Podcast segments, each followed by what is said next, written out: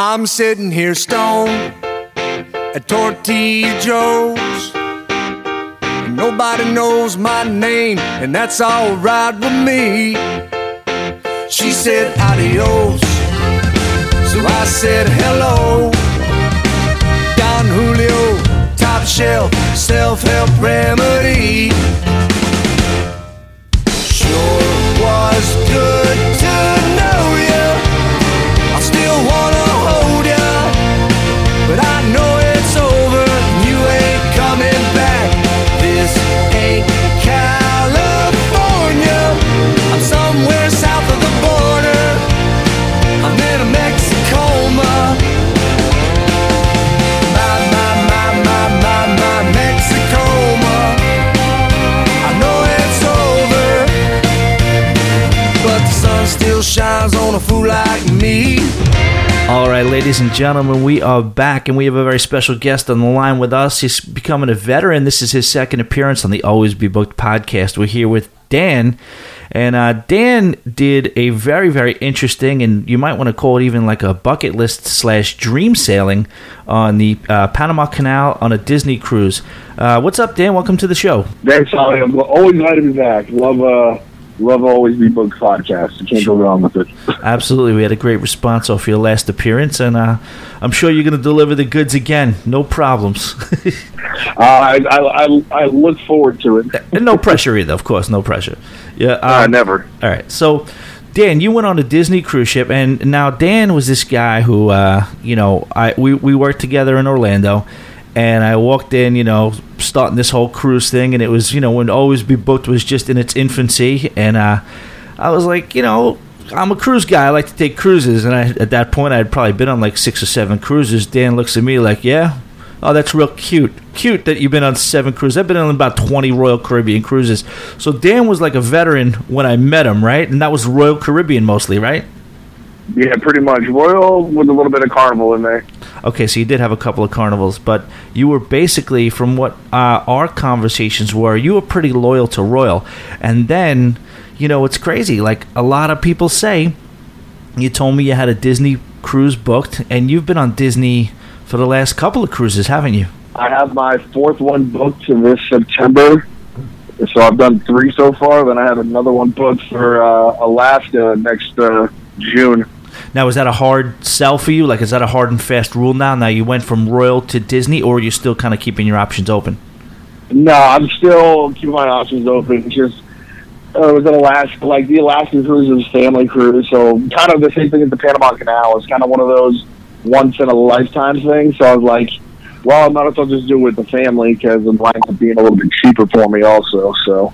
Right. Now, we touched on this a little bit last time. I want to talk mostly about this particular sailing. But before we do that, can you just, and it may be, I'm probably going to ask you to do something that's difficult to do, because I know people ask me all the time, and it's like, uh, how do you, how do you compare? But can you, in maybe a minute or so, whatever, kind of contrast or compare the Disney versus Royal Caribbean experience overall? Overall, I kind of feel... I mean, I feel the major difference is, like, the amount of staff you see. Because they pretty much say on the Disney cruises, it's like a one to four-ish ratio, give or take, on average, for a crew to guest. So I feel you do see a lot more staff just walking around or cleaning the facilities, clean, like, you know, daily maintenance stuff. Compared to Royal, which is, you know, usually in the higher, closer to, like, one to... I'm not going to say one to ten, but I know it's higher up near there, especially once you get onto, like, an Oasis class. You're talking a little higher numbers for fifteen hundred workers. Yes. I mean, definitely the amount of staff that you see. Everybody literally says hi to you. You know, everybody from the janitors, when you see the captain walking around the ship. That's another thing, too, is I think I've seen the captain walking around the Disney ship more than I have any other ship that I've been on, especially this two-week cruise. I saw him like five times. It was crazy. So that's out of control. So it sounds like the the main word is hospitality. Like, you're really getting that personal touch, whether it's from, like, you know, the standpoint of just having multiple people be able to, you know, attend to your needs, all the way down to them just being more friendly and more kind of like, uh, they just seem like they put up They, they, they don't play around. There's no. There's, they place a high premium on the personal touch, don't they? Oh, one hundred percent. They they want you to feel like you. I mean, it's like any cruise ship, but I don't like. They don't want you to feel like you need to lift a finger. Anything that they can do within their, you know, within their reason, they're gonna one hundred percent help you and do it for you. Yeah, man, there's got to be something to that because of the fact that, I mean, Royal Caribbean, there's just no ifs, ands, or buts. Even Norwegian lately, and Carnival's starting to creep in there too. And the topic I'm talking about is uh, technological advancements and kind of bells and whistles and crazy stuff that you put on a cruise ship. Disney, yeah. does, Disney doesn't even play that game. They don't even enter into that game. They're just kind of keeping the ships basic, and they just overpower you with just the experience, don't they? Well, uh, yeah, pretty much. I mean, they also, I mean, I would say technologically wise, um, like one of the coolest things about a Disney, being on a Disney ship is um, they can premiere any Disney movie that comes out, they can premiere it on the ship. So when I was on the ship, Captain Marvel came out near the very end. They premiered Captain Marvel on the cruise ship for us. Oh, wow, yeah. So they have the rights to that so they can, you know, give that little extra added feature, and you know, you're certainly not getting that on any of the other cruise ships. But yeah, no, that makes sense. So, uh, and, and the other thing is, like, they get all this done without, you know, they don't need to put flow riders, they don't need to put uh, you know, zip lines and things like that, or bumper cars, and they don't even have a casino. Yeah, that's that's probably the biggest thing is a lack there of cas- of the casino.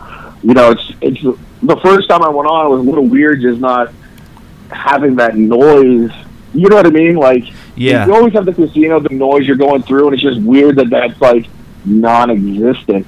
Yeah, you know what I mean? Exactly. You don't hear the ding, ding, dings, and the whole, you know, you know, there's there's a certain noise that you you just hear when you're on a. Me personally, it gives me a little bit of an anxiety because uh, you know, I know I'm about to win or lose money, but I know that sound you're talking about. Really there. When you go to A C or Vegas, you open that front door, you walk in, and you just hear that, you know, crazy different musical, you know, whatever it is, however yep. you describe it. But all right, so this was which Disney cruise ship? This was the Wonder. Oh, it's one of the uh, one of the older ones? Yeah, so the Magic and the Wonder are the two uh, oldest ones. The Magic came out first, then the Wonder. Okay, and then this left out of where? Uh, we left out of or- uh, Orlando, Port Canaveral, and we went uh, to San Diego, so... So this was a, this was a one a one way. It was a, a repositioning cruise. Yep. Okay. I always wanted to talk to somebody who did a full transit, and this was a clearly a full transit. But let's just back that up. And so, what was the first port of call you hit? First port of call was the private island, uh, Castaway Cay, Castaway Cay. I guess it's yeah. It's just the, the, the, don't even get me started on that debate. I remember that one. That's why I'm like, yeah, we'll do, you know, we'll call it Castaway Cay. I just got, yeah. I'm probably wrong now. Everybody's starting to correct me. It's Key, no matter what. I don't care if you spell it like K. I'm calling it K. You can, you're gonna have to deal with it. I'm, I get emails. You know, technically you're wrong. They're sending me references, dictionary, you know, entries, and like, listen, I'm sorry, man. If you're gonna, if you're like Royal Caribbean, if you're gonna name your island Perfect Day at Coco Cay, I'm not doing it. It's Coco Cay. So yeah, I kind of agree. That's what I call it too. So. Exactly. So, so Castaway Cay, as we'll, I guess we'll go for purposes of this uh, this interview. It, it they say that that again is the whole Disney experience taken to the next level there as well, right? Yeah. So, um, this time was a little different for us. Um, So every time they go to their private island, they have a five K. A five K? Um, yeah, a five K. You do a little run around the island. You can't call um, it a, a five. You missed my joke. A five K? Oh, I heard you. I heard you. It just did. I, just, I just don't want your viewers to hate me. So, uh... right, you're gonna stuck at the email too. Um, all right, exactly. so so yeah, so you can do the five the five K, right? You have to sign up yeah, for it in advance, right? Yeah, just when we got on, we just signed up for it. Um, I kind of uh, was, I lost some weight. Um, I've lost about twenty pounds. Nice. So far since January. So it was just like a little thing that we wanted to do just to kind of, because we knew we were going to be off for two weeks. So it was like, ah, let's do a little something to, you know, make ourselves feel good about potentially eating a little bit more. one hundred percent. Um, so, uh, Um, we did that, and in the middle of that, it kind of started to storm on us and rain pretty bad. Um, so we really didn't do too much on the island this time because we got drenched. So we went back to our room, changed, and we just kind of just stayed on the boat and just sunbathed once the sun uh, once the sun came out. But I mean, they Castaway uh, Castaway Cay is just. Ah, man, that's everything. It's kind of it's just an extension of the ship on the island. Yeah, the food, they do barbecue. Um, they have barbecue chicken, ribs, coleslaw. Like it's a fantastic barbecue. Um, when it comes to the food, then they have their little Bahamian shops that they have there that you can buy souvenirs from. Obviously, they have their Disney stuff that you can buy stuff from. Um, but just in terms of like what you can do. You rent out a private cabana in the adult-only section of the beach. Right. Or you can be with the kids in the kids section. Um, they got some bars there for you, too. So I really haven't done too much at Castaway Cay just because almost every time I've been there, it's literally been horrendous weather. It's like that's been the only bad weather of the cruise is when we're at Castaway Cay. What time did you get there? Um. So I think we, we probably docked at like six a.m. or so because um, they allowed the five K people off the boat first. Okay. So they can get everybody starting to run and before everybody else gets off. That way you're not having to really battle people. You I'd know be, what I mean? I'd be nervous. Where you gotta yeah. go. I'd be nervous to do the five K only because uh, I don't know how long it would take me and I do. I wouldn't have anything left to do a pier run because I may not make it. So I don't know if there's enough time allocated on the island for me to complete a full five K, but I'm sure it would. I'm sure it would end up. Well, it took me forty-five minutes. Okay. To do it, so it wasn't terrible time. I wouldn't say fantastic time either, but I mean, yeah, you're not trying out for the Olympics. I get it. Yeah. So just you know, I was it was me, my mom, my sister. So I was just you know running with my mom and. Keeping pace with her. She had uh, a little ankle injury before, so it's not like we were trying to exert anything too much. But you know, that's yeah. Just get the blood going and get it done. And uh, you know, I totally get what you're saying. Afterwards, you feel a little bit better. You know, you're guilt free. You burn off some food. You know, get the blood going. I, I totally get it. I try to make it to the gym on most. You know, when I do the seven day sailings, I'm. In the gym at least for four days a week or so. Not because, you know, I think I'm going to, you know, lose weight while on the cruise, just because it, you know, it keeps you going throughout the day, gets the blood going a little. Yeah, I mean, it makes you, makes you feel a little bit better about what you're eating and drinking and stuff like that. Exactly. If you're going to do, you know, three breakfasts before noon, you know, if you're five K will kind of maybe put you a little bit back on the straight and narrow a little bit. Exactly. So I think it's cool, though. That's one thing they say about uh, Castaway Cay is that they say you can get a decent adult experience, too. They do a good job of separating the family area from the adult area. Oh, yeah. It's uh, so they have trams on the island, um, typical Disney fashion. Um, and you can. They have two tram stops, essentially. Um, first one's at the first end of the family section.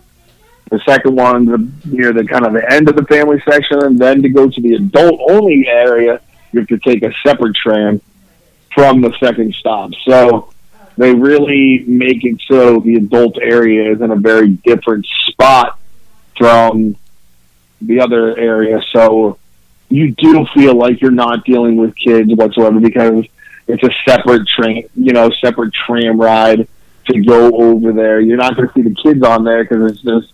They stick out like a sore thumb, and you know what that train is for. You right. know what I mean? It's to go exactly. to the adult-only beach, and that's all it does, the adult-only beach and back. So you know specifically what the tram's for. And I never saw one kid at the adult-only beach anytime I've been there. I've only been there for a grand total of like maybe four hours, but okay. there was never, never a kid there when any time I was there. All right, cool. So, all right, so you wrap it up, you get back on the ship, um, what is the next port of call? Let's see. After that, we went to Grand Cayman. Okay. Grand Cayman, tender port, alert, tender alert. Yep. What'd you do over there? We actually went helmet diving, which really? was the coolest thing I've, I've ever done. Oh, wow. That's amazing. Yeah, I hear Grand Cayman, Cozumel, they're all like, you know, those are the places you want to kind of do some diving. Uh, w- w- so what's the ex- uh, helmet experience like, if you could describe that, if for anybody who doesn't know? So it's kind of weird. Um, it's like a seventy-pound helmet, and they take you out to this little barge, and they're like, all right, we're going to put this helmet on you with the, with the pressure, and you, you literally just start... We were down like fifty feet. We were down pretty far. Uh-huh. Um, so you kind of just crawl. You're crawling down this ladder. As you're going down, you got to decompress your ears. So you can like stick your hand up in, in the helmet and whatnot and kind of like itch your nose, pop your ears and whatnot as you're going down. I mean, once you get to the bottom, you're, it's, I mean, it's a completely different world. Like, it's kind of weird because of the way the helmet's designed. Um, when you're looking out your peripherals, it's like not one hundred percent there because the way the it's shaped, if that makes sense. You know, when you're under underwater with a glass or whatever, like the distortion that you get. So that's kind of weird. So you're kind of trying to look straight and you kind of like turn your whole body to like look at stuff and see stuff. But it was pretty cool. Like the guys that were kind of giving us the tour down there kind of show us like some of the tricks, which is pretty cool because since you have constant air pressure, the water doesn't go up that high. But the guy, for instance, took his own hose and cut the air to it and flipped his helmet upside down and released all the water. Then he put the helmet back on and released the hose, and you just see it like a reverse car wash where the water is just draining out of his helmet. Oh, wow. I gotcha. Yeah, so it's it's pretty cool. The only, you just gotta like, it's weird because you gotta keep good posture. Uh-huh. When you're in the helmet, because if you lean forward, water will come in the back, if that makes sense, because the air pressure can only keep so much out, and by tilting it or moving it, you're not having that air pressure in there. So like water can potentially come in the front or the back a little bit, depending on which way you move. That makes so that's kind of weird, and it's it's a it's a very weird feeling too when you're doing it that way. So that makes because sense. Because you're just like, you you feel that water coming in, and it's not, I mean, it's, it can come in, but it's like, well, it's not supposed to, and you're feeling it. So it's kind of weird, but I, if anybody has any reservations about helmet diving, I say do it. It was the coolest thing. We were down there for like thirty minutes looking at some coral and some fish, and they do a good job of giving you a little tour, walking around with the whole group and everything. I thoroughly enjoyed it, and, um, and I Uh, if I can do it again, I'm one hundred percent going to go do it again on uh, another cruise. Right. That's crazy. fifty feet down. That's uh, how long did it take to get fully all the way down with uh, decompressing and everything? Well, it depends. So for me, I really couldn't get my hand up into my face to, like, blow my ears out oh. like my sister could. So it took me a little longer because as you go down, they don't want they want to make sure your ears decompress. Yeah. So as you're going down, they have, so there's the guide with you, then there's a safety diver who's scuba diving, then they have another guy who's attached to the boat whose only job is to help you get down and up. So he's kind of on a mouthpiece with a mask, and he just literally, you go down and he's right there in front of you making sure you're decompressing okay, nothing hurts, your ears are okay, you know what I mean? And it probably took me about ten minutes to get down because when I was going down, it was a little choppy too. So you're on the on the ladder, kind of going up and down, trying to go down at the same time. Yes. So it probably took me like ten minutes to get down while decompressing. That's awesome, and, and it's crazy because like that's, I mean, that would be the highlight of most cruises. You're actually putting a helmet dive on. That's like a big time excursion that you're taking on, and you know you get that done. If you could say that's really the highlight of the cruise, that's a hell of a cruise just on its own. But then oh, you're doing it of itself, yeah, and you're doing the Panama Canal. But what was next after uh, Grand Cayman?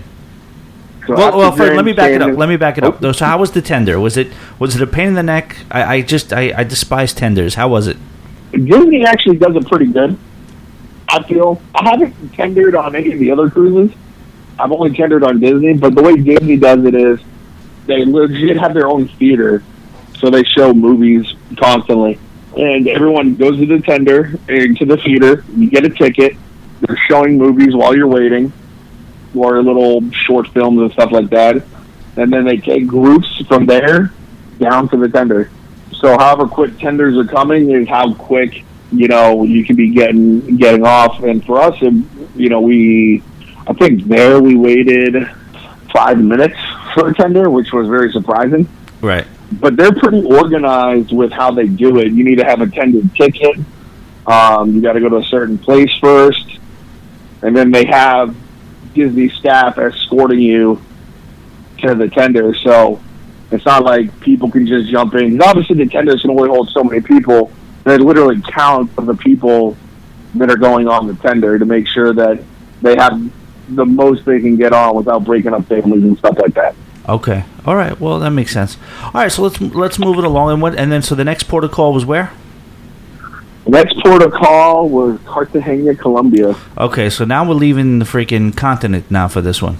Mm-hmm. So I've, I've heard mixed reviews on Cartagena. I've heard it was uh, very nice. It was, you know, obviously a lot of Spanish influence, and it was it's it's very kind of old old world, old old new world. But I also heard that. There was uh, it, it can be a little dicey as far as safety or, or shadiness is concerned. Did you, what what did you feel about Cartagena? So when we were there, we weren't there very long. I think we were in Cartagena for seven or eight hours, and not very long. And we did a tour, which pretty much took our entire time that we were in Cartagena. Okay, what was um, the tour? I don't remember the specific name of it. I remember our guy, our guide's name was King Arthur. King Arthur was the guy's name. Yeah, modest, was, modest fella. Yeah, no, he's uh, he's one of the best ones because uh, he speaks four different languages. Yeah, he was... speaks German, French, Spanish, and English. Okay, so he he says he gets a lot of business because uh, apparently a lot of German people go to Cartagena.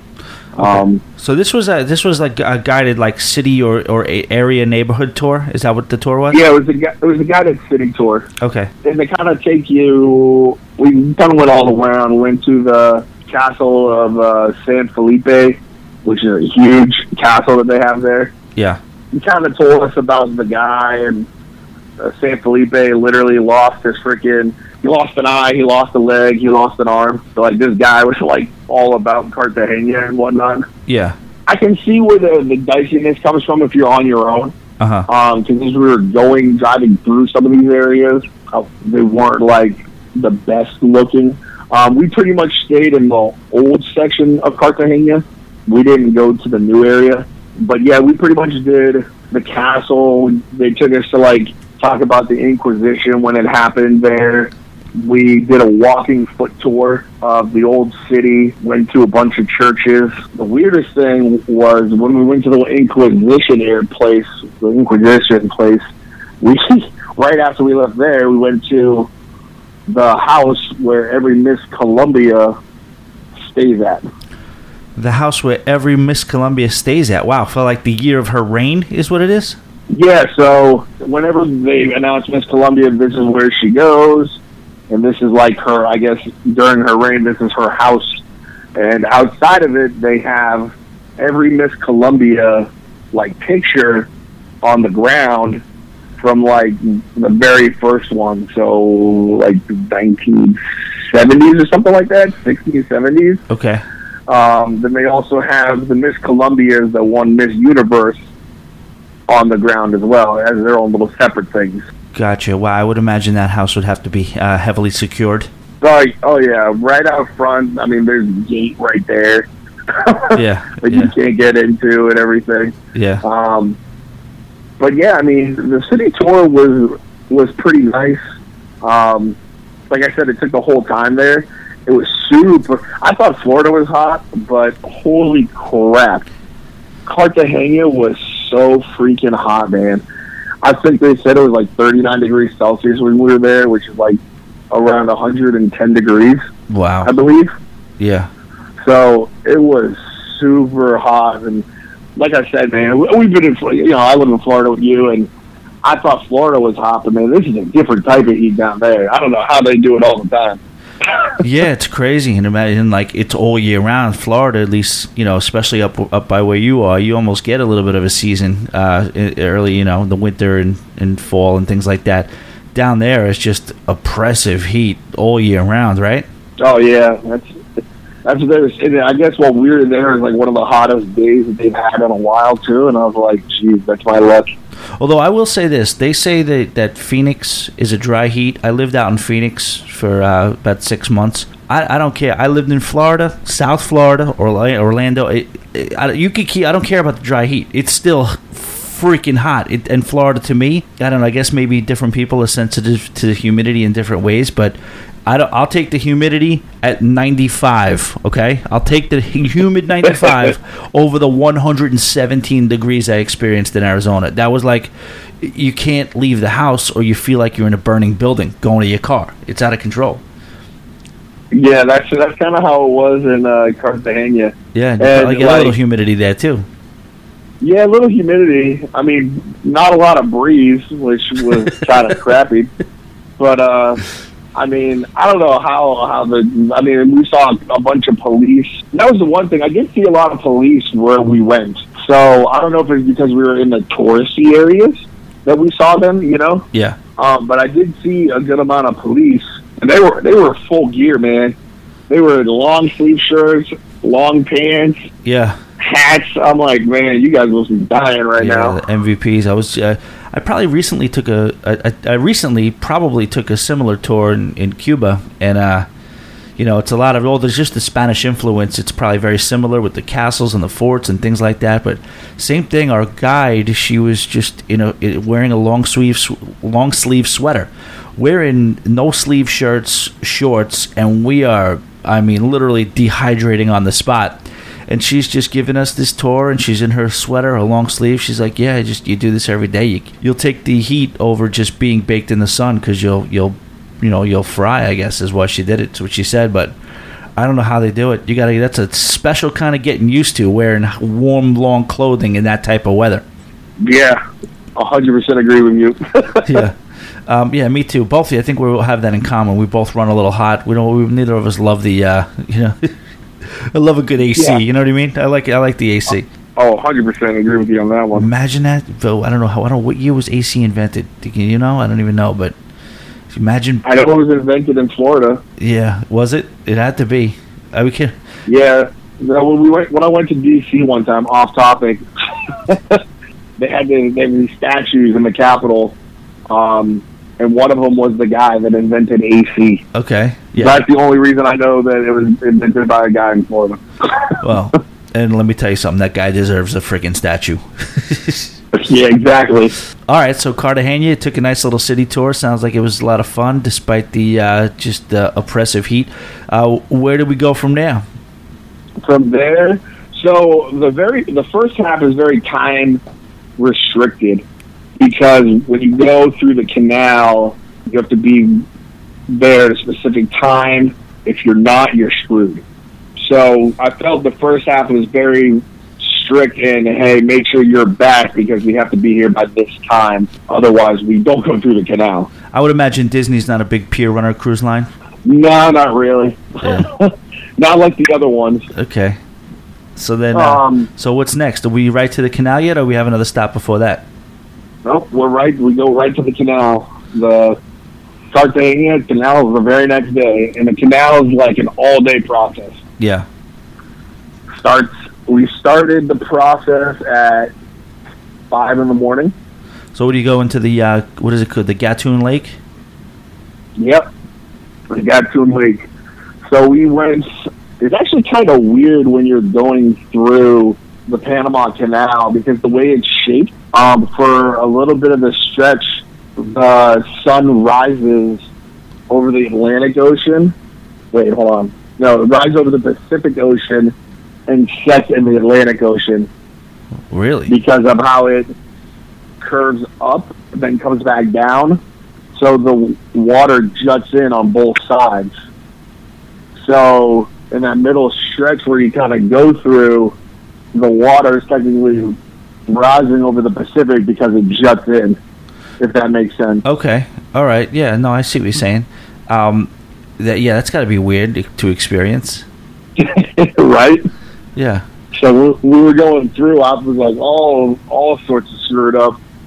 because they're like, yeah, there's the land and the, there's the Pacific Ocean over there. We're like, what? How did that, how did that happen? Yeah. So it's just kind of weird when you're trying to like wrap it around because you're going through the land. They're like, oh yeah, you know, a little, you know, couple mile, hundred miles that way, you're gonna run into the Pacific Ocean, and you're like, what? Yeah. But uh, but yeah, the process started at five a.m. Um, and when I mean that people were up at five a.m., people were up at five a.m., man. Um, this is the first Disney cruise ship I've been on also that only had, they told us there was only two hundred, less than two hundred kids on the boat. Really? That's unheard of, so, probably, right? Pretty much. I mean, but, I, I mean, it kind of makes sense. It's a two-week-long cruise. It was in uh, February, so school time, so we can take their kids really out of school for that long. Um, That's true, yep. We booked early for it because of my mom and sister, and we were only paying two thousand three hundred dollars per person um, per room, so four thousand six hundred dollars for the room um, for two people. Okay. Um, that was going for sixty-five hundred dollars per person about the time of sailing, I think they said. Okay. Um, so price jumped up astronomically. Yeah. For it. So I think that's another reason. Plus, one of the perks with Disney is the more you sail with them, once you've done ten or more cruises, you're considered a platinum member, and you can book cruises before anybody else. Oh, you get like a little pre-sale type of uh, opportunity? Yeah, so when they release, it goes platinum members get to book, let's just say Monday, Tuesday is gold members, uh, Wednesday silver members, and Thursday is the general public. Okay. So you get to book before anybody else can even see it. So a lot of people that have been on, on a lot of those cruises pick essentially which ones they want to go on, and it kind of trickles down from there, you know? Not a lot of kids, but uh, so the front of the deck for the cruise is like the best place to kind of like watch it from. Well, that was already jam packed at like five thirty. My sister was telling me she got up at five and was up there at like five fifteen. I'm like I'm sleeping in till like six or so. And by the time I got up there, the whole it was just it was jam packed. Then they kind of had like a little continental breakfast set up in the front for everybody. Oh, wow. So they had juice and croissants and muffins and stuff like that. Um, we went under their new bridge that they have, which I can't remember what it's called. I think it's the Century Bridge is the first bridge we went under. And they said it was because we had this liquid nitrogen tanker in front of us. Uh-huh. They said it was going to take thirty minutes before we started going through the canals. So my mom finally met up with me up there, and we decided to go to Cabanas to go eat, which is essentially, I think it's Waves on Royal Caribbean, right? Is that the buffet? The Waves? No, it's uh, the Windjammer. The Windjammer. I don't know why I was thinking of Waves. Yeah, the Windjammer. So Cabanas is essentially like the Windjammer. So we went to Cabanas to go eat, and Cabanas, they have two little parts that kind of jut out in the back from the cruise ship, so you're kind of over the water. Okay. So we were able to find some seats, uh, table there, and that's where we went through the canal from. So it was also very hot going through the canal also, because right. You're right there also. So I took a little chair and I set up, uh, I set up my phone and did a little time-lapse video Um, looking out the back of the cruise ship, going through the canals. So wait, so you didn't have a, so you had an inside cabin? Yeah, we had an inside cabin for this. Yeah, yeah um, Ocean View and Val- Ocean View was double the price. Wow! And then the balcony was about two and a half times the price. They don't mess around. They know they can get that money when it's, uh, you know, such a visual type of tour where you're seeing all those ports and, you know, the the experience going through the locks. They, they're going to tax you for that, huh? Oh, one hundred percent. I mean, going through the locks isn't cheap either. One of the cool things that Disney does, I know we're so, I've been jumping all over the place, but they had a guy who used to work for the canal. He was a tugboat captain when the U S owned it. So he had these presentations. There were about uh, five presentations an hour long about the Panama Canal. And he went from the history to the process to how much it costs to go through, roughly. Um, and he was saying that for us to go through probably cost around six hundred thousand dollars to seven hundred fifty thousand dollars to go through the canal. Just to pass through the canal? Yep. One way, one time, just a one time. So that's not for every. That's based on occupancy or uh, based on how many people are on the ship? Because that you, not every ship so has to they, pay that, right? It's different per ship. So they do it. Or both. So they do it one of two ways, and they take whatever way is higher. They do it by the number of occupied beds and the number of unoccupied beds. Okay. And then they do it by gross tonnage. And the gross tonnage always usually is the higher one. So they usually take, they always take the higher price, okay, whatever way it works out to be. And he, the guy was saying that sometimes, you know, ships will be waiting out because there's, you can see there's, there's a ton of ships anchored out there, and they said, he said ships could be waiting out there for, you know, up to a month waiting to go through the Panama Canal. Are you kidding me? So they don't have to pay, like, because Disney paid to, because it costs money to go through a specific time at a specific whatever you got to pay. Then, so, like, there's a bunch of extra fees they put if you want to go through a specific time. Then you got to pay three days before you get there in full. So boats can be waiting out there a month to just go through and not have to be charged an exorbitant amount. What is there, like a toll booth set up? Is it like, is there an easy easy pass option or no? I didn't see anything, so I don't know. I'm not one hundred percent sure how that one works out, but yeah, everything he was saying got to be paid in full, like three days before you get there. I'd crash the gate and deal with it, and when they get you, when you get the letter in the mail, then you got to pay for that sun pass bill. Oh, good. Yeah, right. What? Uh, so, so was it cool to watch the locks being, you know, the the little uh, riverbed being filled and stuff like that? Did you? Was that? Yeah. Cool to see? So, so I don't know if you know, but there's a new set of locks now yeah. that they have. Yeah. Um. So we went through the new locks, and they were the, the new, that, that opened it up for a whole bunch of new ships to go through, right? Because you had to to to be a Panamax. Panamax, you were had to be a certain size that you were able to fit through, and those new locks allowed for larger vessels to go through, right? Yes, one hundred percent. Um. So like, for the Disney ship we were on, they added an extra twenty feet to the tail end of it to kind of help stabilize it, and that essentially made them too long to go through the old locks. So to go through the old locks takes about thirty minutes to go through three locks. Um, with the newer lock system, because of them saving water, they need, like, it saves them a lot more water this way. It takes thirty minutes per lock. I guess maybe uh, some some of the listeners may not even know what we're talking about with locks. Can you just uh, c- quickly maybe explain that process? So the locks is just basically having to, f- to compartmentalize the ship into certain areas and elevate the ship so it can not run aground, right, and fill up. How, how does that work? So um, between Gatun Lake and Uh, the Atlantic and the Pacific Ocean, um, there's an eighty-five foot difference between levels. Okay, between so you got to raise it, lake. right? You have to raise it. Yeah, so for us, we got to get raised up eighty-five feet.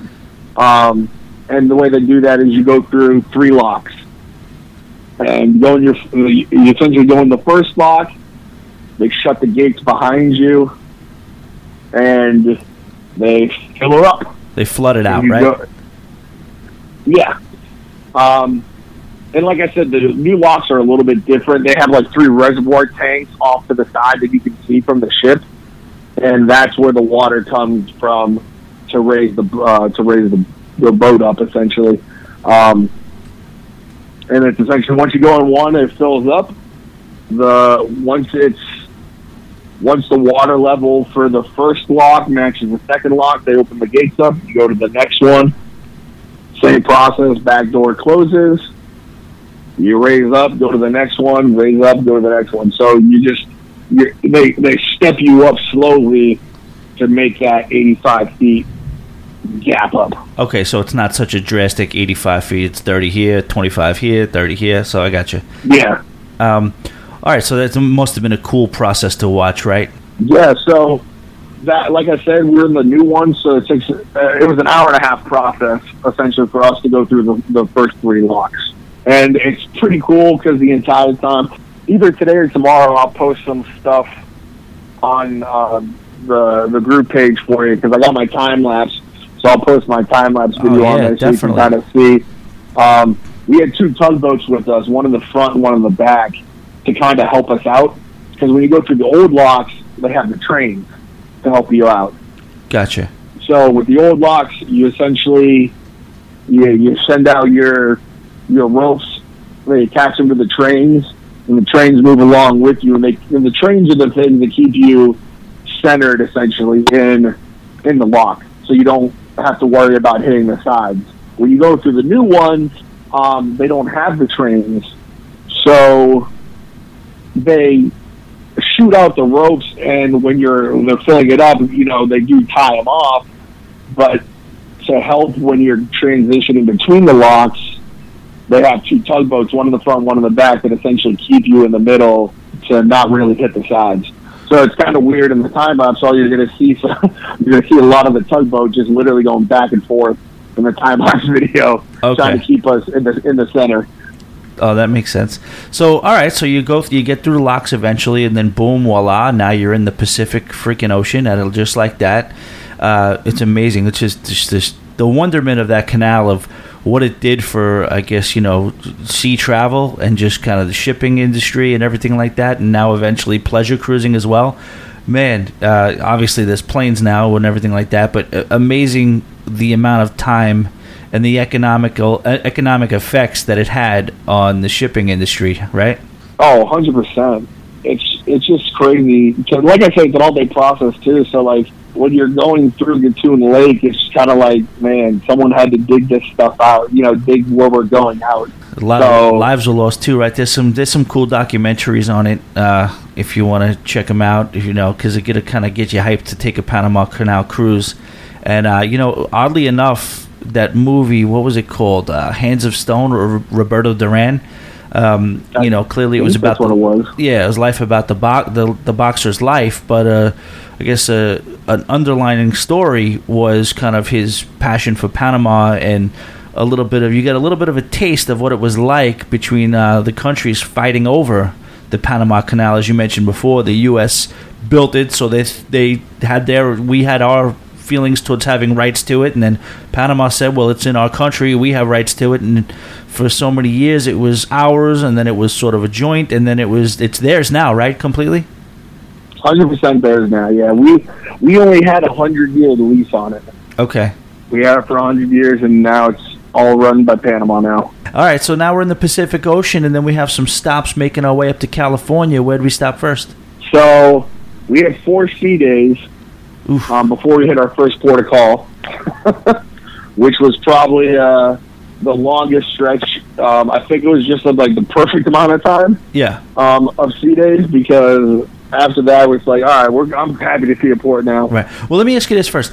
Did you get a look at? Um, so my thing was with Panama. I wanted to. When I was looking into getting a, a Panama Canal cruise, and I was really hot on that for a little while, I was like, you know what, I want to do it.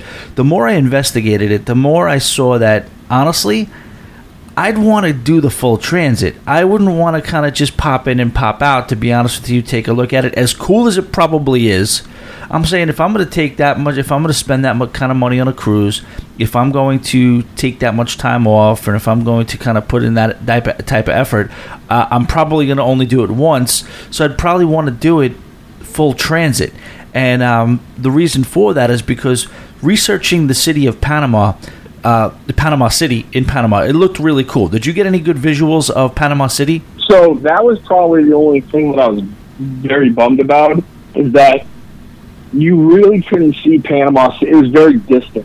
Okay. We, we, we, weren't, we weren't that close to it. Even at nighttime, like, you really couldn't see the city that well, lit up and everything.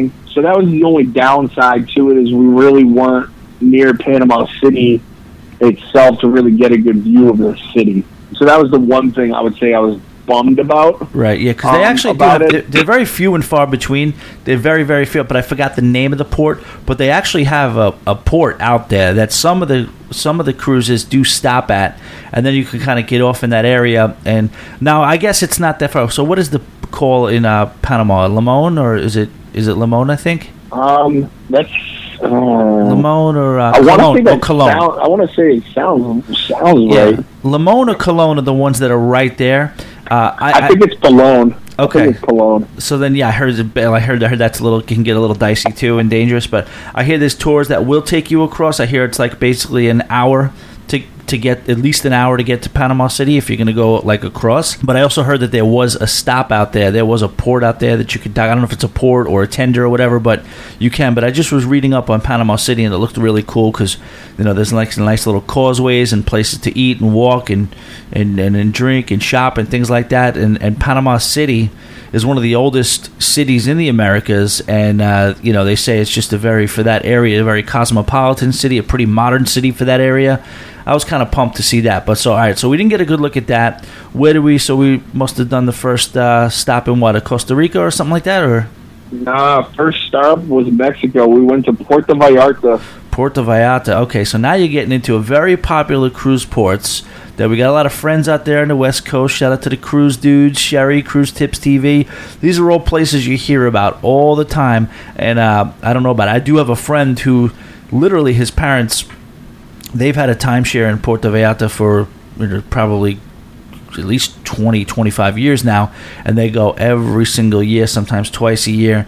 Uh, how is that port of call? It's funny because they uh, they call Puerto Vallarta Puerto de Walmart um, because because when you dock, literally right across the street is a Walmart. Oh my gosh, see what like, you're doing. No joke. The corporate the corporations take over. one hundred percent Literally right there, like a five, ten minute walk from the port. That's how literally how close it is. It's crazy. Um, but uh, when we were in Puerto Vallarta, we uh, we went shopping. I more me, my sister, and my mom went shopping. I kind of tagged along. Yeah. With the shopping. But I did get some stuff, but um, that's all we really did there was we went shopping, um, and we went to Diamonds International, and I started drinking uh, Coronas at uh, eight in the morning. yeah, you. I mean, that's kind of the way it is, right? You're on a cruise, and you know, days and times kind of don't end up being as much of a factor as they are on land. So yeah, if you get into port six, seven o'clock, you know, that's almost like eight o'clock, nine o'clock. That's coming up on lunchtime, isn't it? Yeah, pretty much. Exactly. All right, so you got out of there, uh, and then what was next? We just shopped and ate at Puerto Vallarta. We ate at uh, Señor Frog's, go figure. Okay, um, Señor Frog's. One of the cool things I liked at Señor Frog's, which I haven't seen at another any other place, is while we were dining, they uh, they had like a bunch of signs, and they put a sign behind you. So my dad had like Viagra Lover. um, my mom had Horny Mooner.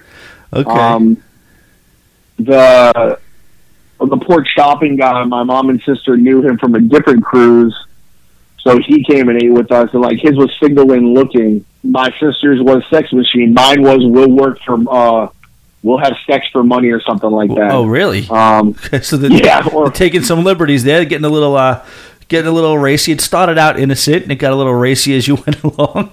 Yeah, pretty much. But uh, as you're dining, these insi- like signs are just behind you. oh, so, they're, like, they're just any- behind you? Are they not coming over yeah, with them? Just, no, they. So you sit down, and they'll they just start putting signs behind people. And as you're eating, these signs are behind you.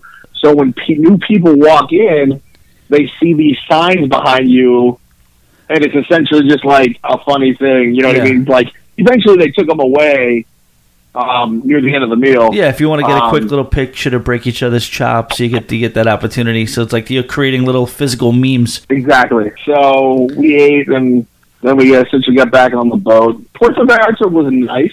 Does the staff um, at Senior Frog, does the staff at Senior Frogs on the uh, uh, uh, over over out west, do they get drunk like they do in the Caribbean? I don't know if it's because we were the only cruise ship that was there. Um, at the time, we were the only ones at Puerto Vallarta. Yeah. So I don't know if it was we were the only ones, but there weren't that many guests and Señor Frog's. When we were leaving, that was when there was the most amount of people there. There was like maybe six or seven other tables. Right. So I don't really know how to answer that because I feel if there was more ships and more people, it might have been different. Might have been different a little bit later too, maybe. Yeah, I gotcha. The, I mean, the staff was phenomenal. Like the guy, we asked him to take a picture, then he started taking uh, selfies with us, which is like what my profile picture is, is our server taking a selfie with us. Okay. All right.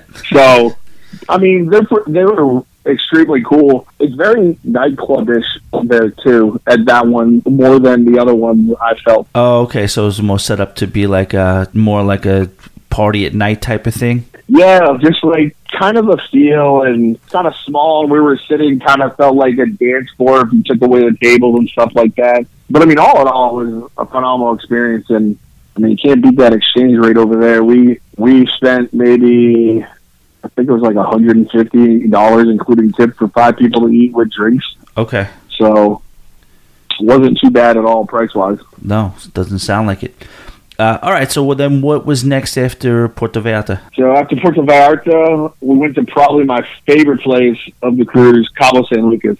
Okay, yep. Those are the two, uh, the, the the popular ones over there. So how is that over there? That's a cool kind of sailing, right? I always see the pictures of those nice kind of rocks shooting out of the ocean. Oh, man. man. So we did a tour there as well. First half of the tour, I thoroughly enjoyed there. It was uh, a boat tour. It was like an hour-long boat tour. Second half of the tour, I could have done without. We went to a glass factory, which was interesting. It wasn't really my like cup of tea, but we went to a glass factory. And I took us to this restaurant that had really good view of, like, the port area or whatever. But the boat tour is probably the coolest part because they took us out to the famous, you know, the cliffs and essentially allowed everybody to take pictures. The boat turned three hundred sixty degrees, so no matter what side you were on, you could get a good picture of those cliffs and everything like that.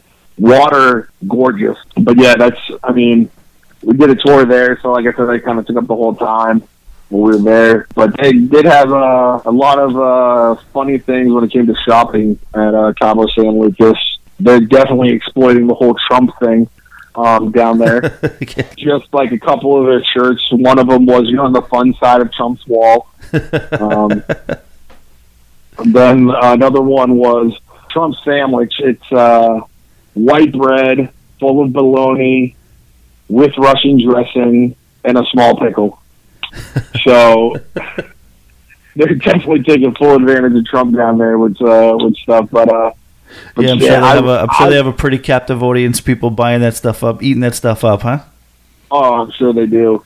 But uh, I wish I had more time in Cabo. That's how much I enjoyed it. Well, yeah, um, people go there. It's port, uh, those both of those ports. You hear all about them. Like people. Um, You know, I always like it. I always like sailing into these places that are just not known as cruise-only ports. Cruise ports of call that are just made for cruise ships aren't as much as enjoyable to me as those, uh, you know, those ones that are like almost actual cities and almost actual destinations that people fly to and stay at.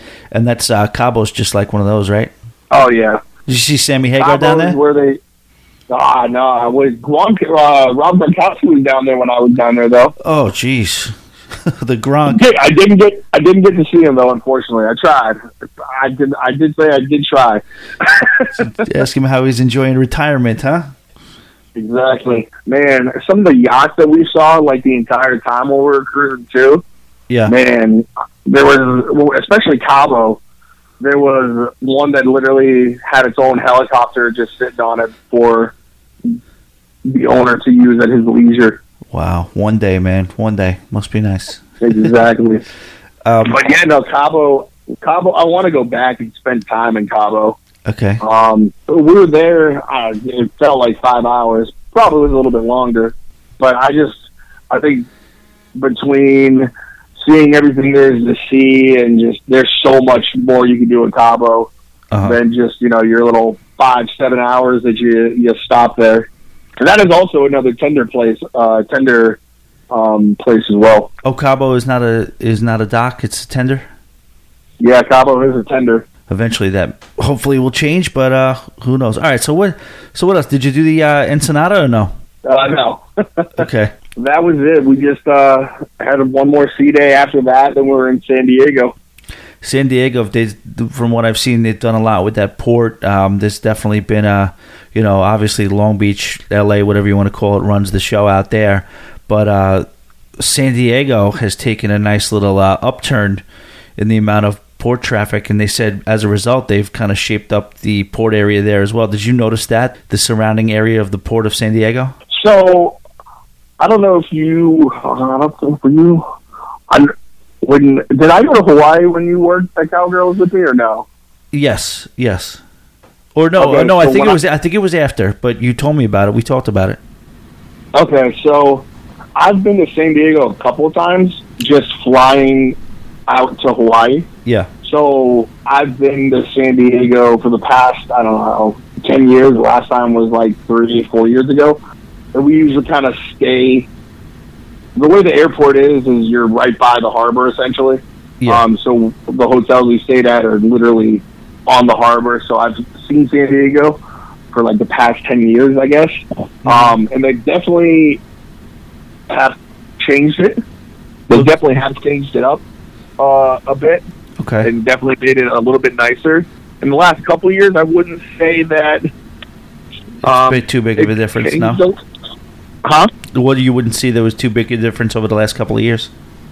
Yeah, over the last couple of years, not really. It's uh, still the exact same that I remember uh-huh. um, from when I was there, when I went to Hawaii.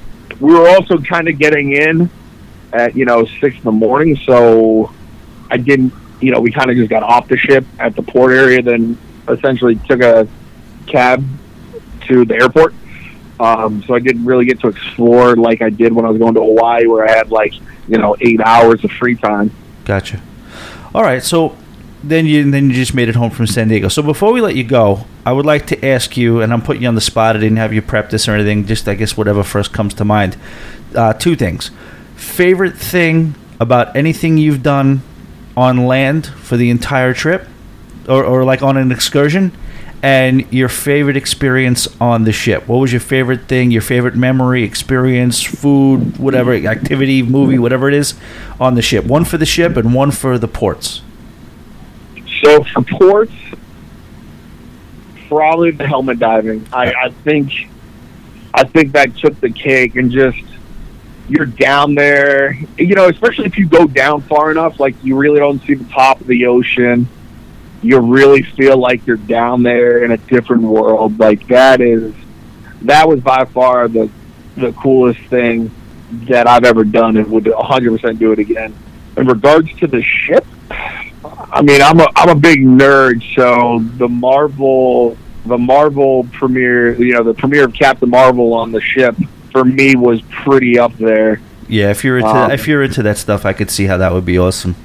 But, I mean, the only other thing that I really did enjoy other than that was um, they do a lot of anim- they do animation classes on Disney boats to teach you how to draw characters. Really? And stuff. Yeah. So I drew probably twenty different characters, everything from Mickey to Slick from A Bug's Life to Stitch to uh, Powerline Max from a Goofy movie. So that was probably uh, a cool thing also that I did, uh, you know, on the boat, um, clearly because I drew twenty animations. So yeah, exactly. You got your money's worth. That is awesome. I I've, I used to like to draw when I was a kid. I was, you know, all right at it. Never really. I'm not going. I'm not no Bob Ross or anything like that. But I kind of like to do that. I think if you have the creative juice at all, the creative gene at all, you like to do that. I would definitely like to do that. I, de- I did the freaking stupid painting, the uh, painting class on the. Uh, Norwegian uh, ship. Oh, yeah? Breakaway, yeah, like the last time. I tried to do it this time, but I showed up too late. I got there like eleven oh six, and it looked like it was going to be a disaster anyway. The lady didn't, the lady didn't know how to, I guess she was having trouble transferring the paint into the uh, pallets. I guess it was too thick, and there was like three people that were taking the class trying to help her. It sounds like it's better, better I didn't make that one anyway, but yeah, I could see how that would be really, really cool, kind of get the... Uh, feel for how to almost feel like a like a little bit of a car- cartoonist for a day. Yeah, no, it's, it's great. I mean, they go step by step with you too, so that's probably the best part is, you know, there's a guy teaching you, literally taking you step by step, so you really can't you go too wrong. Granted, you know, one of my Mickeys does look like a Chinese Mickey, but that's besides the point. There might be a market, the Asian market, Asian Mickey. No problem. Exactly. Yeah, our our lady, our class, uh, the painting class, we sat down and uh, she welcomed us. When I did it, she welcomed us. Oh, welcome everybody. I'm going to put on some music. All right, whose first time painting is this? We all said yes, and then she said, me too. Oh, man, I don't think that's a confidence boost right there. No, she didn't even do it. She didn't even do the painting. She told us what to do. So the guess she said the guy who normally does it is sick or whatever. So she tells us, all right, this is what you do. Take green and uh, green and purple. Mix it together. Now brush horizontally. She just basically talked us through the painting. Like, there's no frame of reference here. She had one that was done, so the guy must have woke up in the morning, or maybe he had one set, so it sat there. But then her board was right next to us, and she would just do what she told us to do, but at no point did she ever do anything that would resemble an actual painting. She was just like doing the strokes. I'm like, I don't know, this is a little uh I might I don't know if you, you should you could charge thirty-five dollars for this. Oh man, but it was a good time. That's, I mean, I, I think that sucks too when you got to pay for it, but yeah, like that's the that's the other good thing about Disney is essentially minus the alcohol. Once yeah. you're on board, you, everything else is free. So you just pick and choose what you want to go to, and you don't have to pay for it. That's a good sign of a of a of a real vacation too. I mean, I don't know when it's going to stop, but the nickel and diming is just getting out of control. But listen, it is what it is. What are you going to do? I can't fight exactly, City Hall. Exactly. I mean, you got to pay for the adult only dinner on the cruise ship, but I mean. That's forty bucks. That's well worth it, in my opinion. Right. Right. Um, all right, Dan. Well, it was awesome hearing about the trip. And, again, who the hell wouldn't love to take a two-week Disney Panama Canal cruise with those ports of call? Sounded like it was a blast. And when's the next one? Next one is September. I'm doing a Disney Chris- – or not Christmas. It's a Halloween – the Halloween themed cruise. Oh my gosh, that's going to be I, I still want to do one of those. I want to do one of those either holidays, Halloween, Christmas, New Year's, something. I think a New Year's on a cruise ship. Ah, man, I, I got to try to make that happen at some point quick. I was, I was thinking the same thing because I can only because Disney does fireworks on pretty much all their all their cruise ships. Yeah. So I can only imagine what a New Year's on the cruise ship would be like with Disney. Exactly. And then we also got to work on you for this uh, for the group cruise, the Always Be Booked group cruise. We're still working on you for that. We'll see how that goes. I mean, hopefully. I mean, I gotta if everything goes according to plan at work, uh, I, I hopefully can, but I won't know for a couple months exactly what's going on. So, right. So you're saying there's a chance, okay? Exactly. There's there's always a chance for a cruise. You and I both know that. A hundred percent. You miss a hundred percent of the cruises you don't take. Exactly. All right, Dan. Thanks. Thanks, Tommy.